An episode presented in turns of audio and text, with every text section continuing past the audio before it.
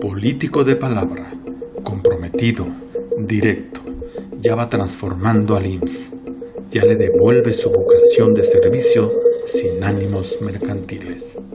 Ya va dibujando al IMSS de la cuarta transformación. Es lo suyo, la oportunidad de su vida. Lo primero, ¿qué tal del COVID? Bien, sano, recuperado, con anticuerpos protectores. ¿Alguna secuela? Ninguna, afortunadamente.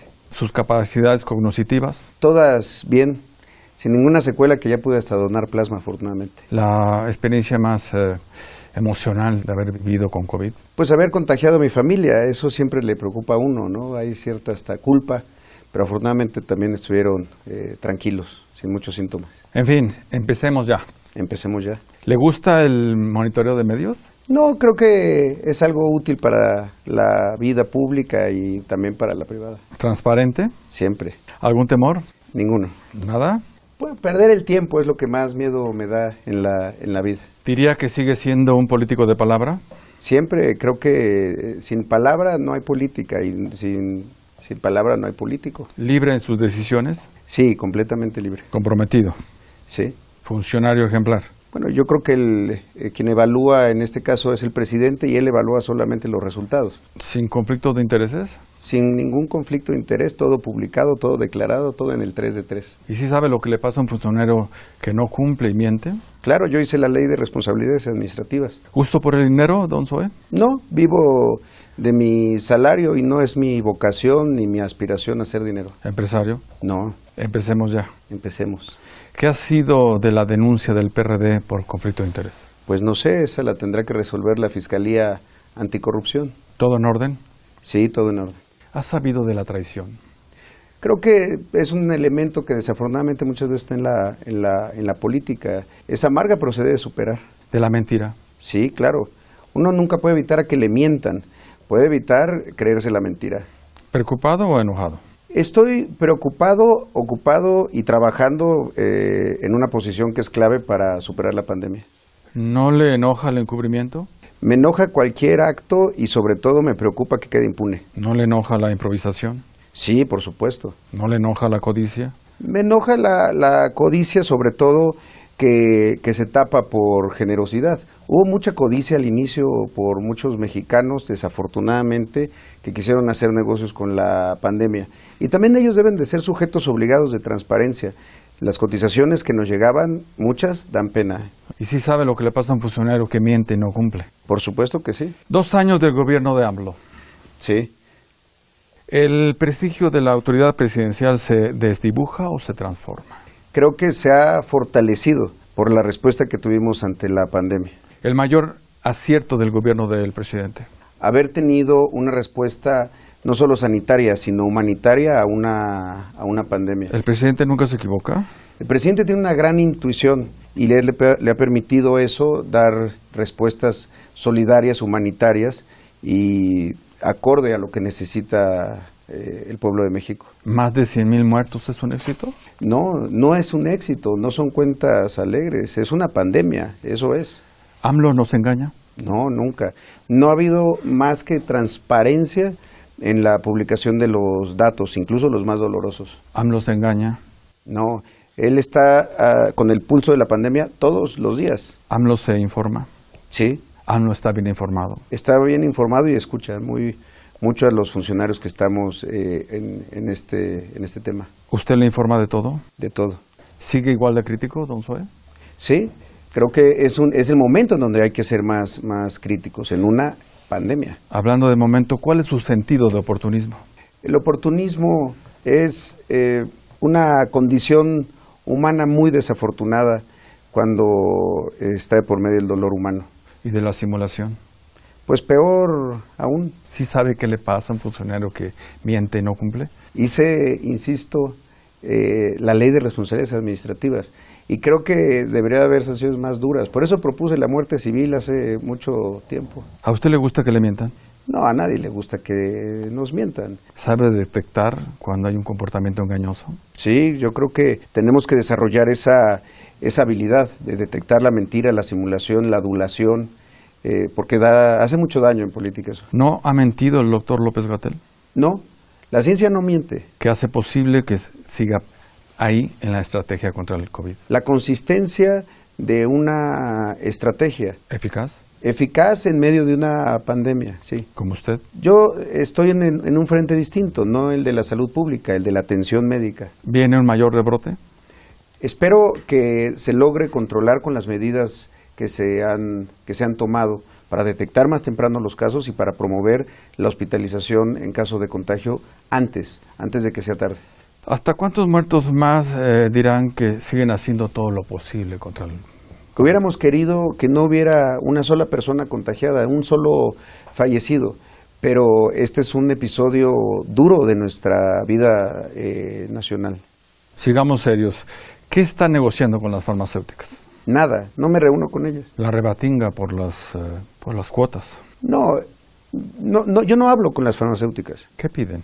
Pues si no hablo, pues no sé qué van a, qué pueden pedir. ¿En dónde estamos atorados ahí? Estamos atorados en un modelo en donde el Estado había pedi- perdido toda la rectoría. Estamos eh, atorados cuando se vio en la salud pública un negocio y no al Estado protegiendo a la gente. ¿Qué garantizará la distribución y buena aplicación de la vacuna del COVID? Tener una buena planeación y, y sobre todo la coordinación que hay en todo el sector salud que tampoco se había vivido antes. ¿Se lo dejarán al doctor López Gatel? No, eso no es una parte que le corresponda, le, le- le toca participar en la planeación, pero la operación es de instituciones como el Seguro Social. Falta que nos diga que el COVID les vino como anillo al dedo. No, yo no, no diré eso. No nos diría que se ha arrepentido por haber tomado las riendas del IMSS. No, ha sido la oportunidad más grande de servicio que he tenido en mi, en mi vida. ¿Para qué lo hizo? ¿Para qué llegó? Para recuperar el sentido del Seguro Social, para volverle a dar eh, razones eh, de seguridad social y no de privatización de la salud. ¿Qué IMSS está dirigiendo? Uno que va con rumbo al porvenir y no al ocaso, como dice el himno del Seguro Social.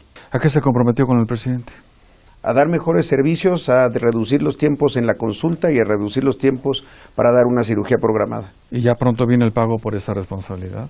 No, el pago nos lo da eh, un derechohabiente que, ha sido, que está satisfecho. Su esfuerzo no debe ser recompensado. Mi esfuerzo se ve recompensado en que estoy eh, dedicándome a lo que me apasiona, el servicio público. ¿Qué ha hecho usted distinto que no hizo Germán Martínez? hablar más con el resto del gabinete, pero yo respeto a Germán, ya pusimos su retrato en la sala del Consejo Técnico, ya es historia. ¿Siente que si no hubiera llegado al IMSS los pacientes estuvieran peor atendidos? Sí, porque yo me corté el dedo y no, de- no designé a un solo político en las delegaciones. En las delegaciones están médicos, médicas, enfermeras y enfermeros, y por eso sí creo que están mejor atendidos. ¿Y siguen desde Hacienda controlando los recursos del IMSS? No, en absoluto. ¿Congelar cuentas y amedrentar a los empresarios sigue siendo la norma? El IMSS no congela fuentes. ¿Cuánto, El IMSS cobra cuotas. Y eso también ojalá los empresarios lo entiendan, que no es una opción, es una responsabilidad y una obligación. ¿El IMSS no ha hecho factible que se congelen cuentas? No, ¿La reforma laboral reactivará la burocracia? no reactivará a muchas personas que no han tenido eh, seguridad social nunca en su vida, que la- esa, esa justicia nunca les llegó. ¿Sigue el rezago de las infraestructuras? Sí, sí sigue, pero lo hemos ido eh, paleando. Casi 25 mil quejas contra el IMSS. Sí, es un número muy grande porque nuestra operación es muy grande. Tenemos 314 mil consultas diarias en el Seguro Social. Somos 450 mil trabajadores. Claro que tenemos muchas quejas, pero también tenemos una eh, cada vez mejor eh, capacidad de respuesta y de resolución de esas quejas. ¿Usted ha ido a uno de los hospitales para atenderse? He ido a muchos hospitales a, va- a visitar al personal, a saludarlos y el día que choqué me atendí en el Seguro Social. ¿Lo han atendido en los pasillos de los hospitales? Afortunadamente, el día que choqué, pude estar en un hospital en Tuxtla Gutiérrez, donde me pusieron un yeso y estaba el médico de guardia para, para hacerlo y no había u- saturación hospitalaria. ¿Le gustaría que sus hijos fueran atendidos en el Seguro Social? Sí, se atiende en el Seguro Social ¿Y a su padre? también. No ha tenido que ir, afortunadamente, pero desde luego que sí. ¿No le parece que el desabasto de, me- de medicinas ya es un acto criminal? No hay un desabasto generalizado de medicinas. Hemos, eh, nosotros damos en todas esas consultas eh, un número de más de 300 millones de, de recetas surtidas al, al año. No hay, El- eh, no hay desabasto.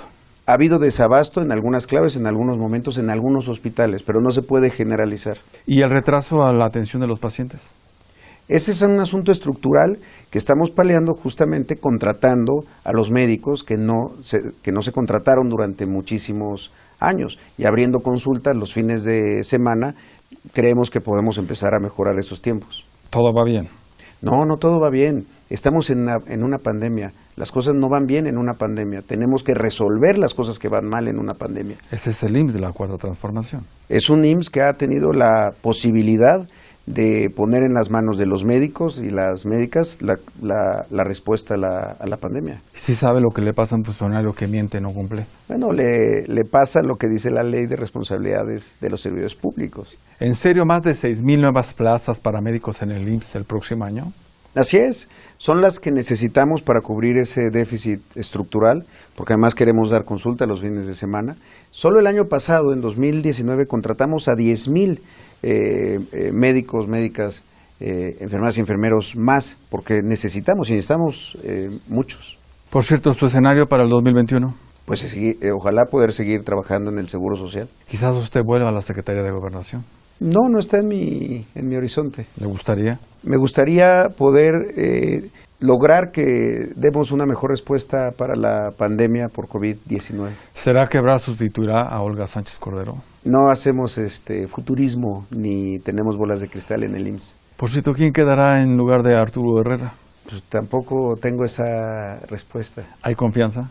Sí, hay confianza, hay confianza en Herrera, hay confianza en Ebrard, hay confianza en la ministra Sánchez Cordero. ¿Y su confianza se extiende hasta el 2024? La confianza debe durar tanto como uno mismo sea confiable, ¿Con Morena? siempre. ¿Con Ebrard? Yo creo que eh, eh, no, no es tiempo de hablar del futuro, hay que estar muy en el presente de la pandemia. ¿Para quién trabaja don Zoe? Trabajo para el Instituto Mexicano del Seguro Social de la Cuarta Transformación de la Vida Pública de México. ¿Se esperará al gobierno de Chiapas? Chiapas es en el cosmos lo que una flor al viento. No, Chiapas es, es mi pasión, es mi origen, siempre será mi destino, pero en este momento cada minuto de mi vida está dedicado al seguro y a la pandemia. En fin, nos vamos. ¿Alguna advertencia? Quédense en casa, sana distancia, lavado de manos y cubrebocas.